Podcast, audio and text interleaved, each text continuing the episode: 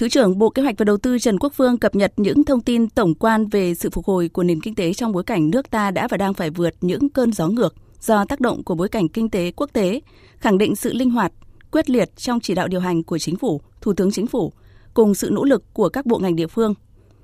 Chúng ta cũng có thể nhìn thấy các cái động lực tăng trưởng tháng sau tốt hơn tháng trước và quý sau thì tích cực hơn quý trước. Nhờ cái sự vào cuộc của toàn hệ thống chính trị, chúng ta cũng đã ứng phó cơ bản là thành công bối cảnh kinh tế vĩ mô toàn cầu đối với nước ta, từ lạm phát toàn cầu cho đến những các cái điều hành chính sách tài khóa tiền tệ của các nền kinh tế lớn. Chúng tôi cũng đánh giá cao đối với ngân hàng nhà nước từ việc ta hạ lãi suất, tạo điều kiện cho các doanh nghiệp tiếp cận vốn cho đến là điều hành tỷ giá đảm bảo cái thanh khoản của toàn hệ thống. Cái thứ hai đó là cái điều hành về lạm phát và giá cả, tạo điều kiện cho tăng trưởng. Thứ ba, trong đầu tư công, thách thức về giải ngân là rất lớn. Tuy nhiên thì đến nay thì cái kết quả là một cái động lực hết sức quan trọng tác động đến tăng trưởng kinh tế và cái cuối cùng ờ, rất nổi bật về công tác đối ngoại, hỗ trợ rất nhiều thúc đẩy tăng trưởng.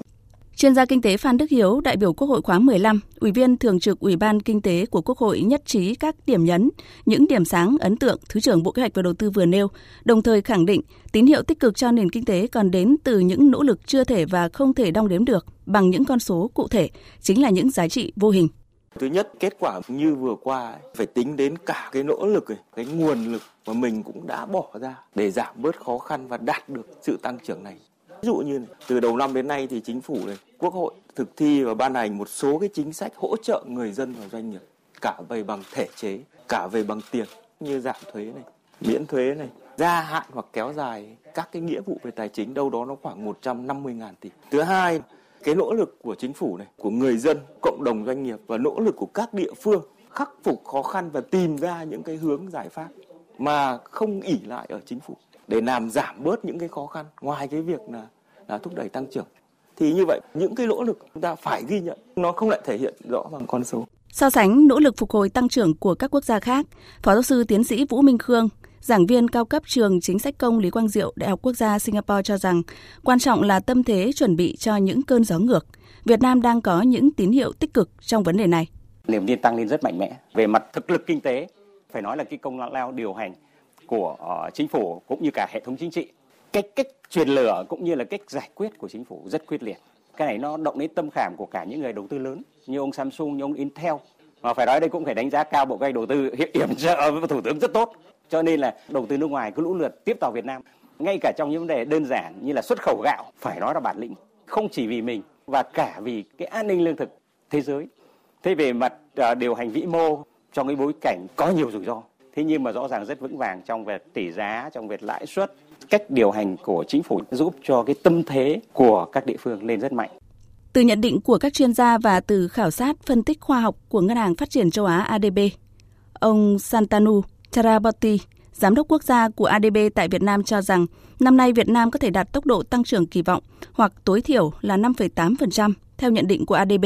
nếu như thực sự cố gắng trên nền tảng sẵn có và không gặp phải những biến động bất thường từ kinh tế quốc tế.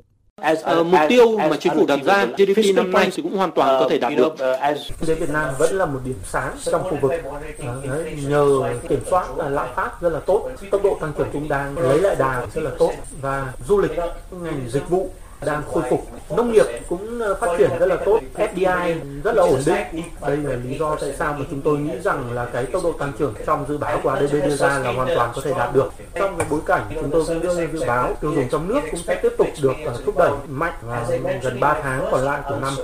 Thì nếu như chúng ta thúc đẩy được cái đầu tư công các uh, hoạt động về sản xuất chế tạo vân vân thì nó cũng sẽ là cái động lực thúc đẩy tăng trưởng kinh tế của Việt Nam trong bối cảnh hầu hết các nước được các định chế tài chính quốc tế dự báo giảm tăng trưởng thì Việt Nam, dù khả năng cao GDP khó đạt mức 6,5% cả năm nay, vẫn có thể đạt mức khá tốt, sẽ được coi là những điểm sáng hiếm hoi bên cạnh các nước như là Brunei, Indonesia, Thái Lan. Tuy nhiên để đạt được điều đó, các chuyên gia cho rằng điều hành kinh tế vĩ mô phải tiếp tục thận trọng, linh hoạt. Cải cách thể chế vẫn là nhiệm vụ cần thúc đẩy. Môi trường đầu tư kinh doanh tiếp tục phải cải thiện để hỗ trợ cộng đồng doanh nghiệp nhiều hơn – Cùng với đó là các giải pháp nền tảng, tác động tích cực an sinh xã hội, tăng cường nội lực cho toàn nền kinh tế để đủ sức chống chịu với những cơn gió ngược.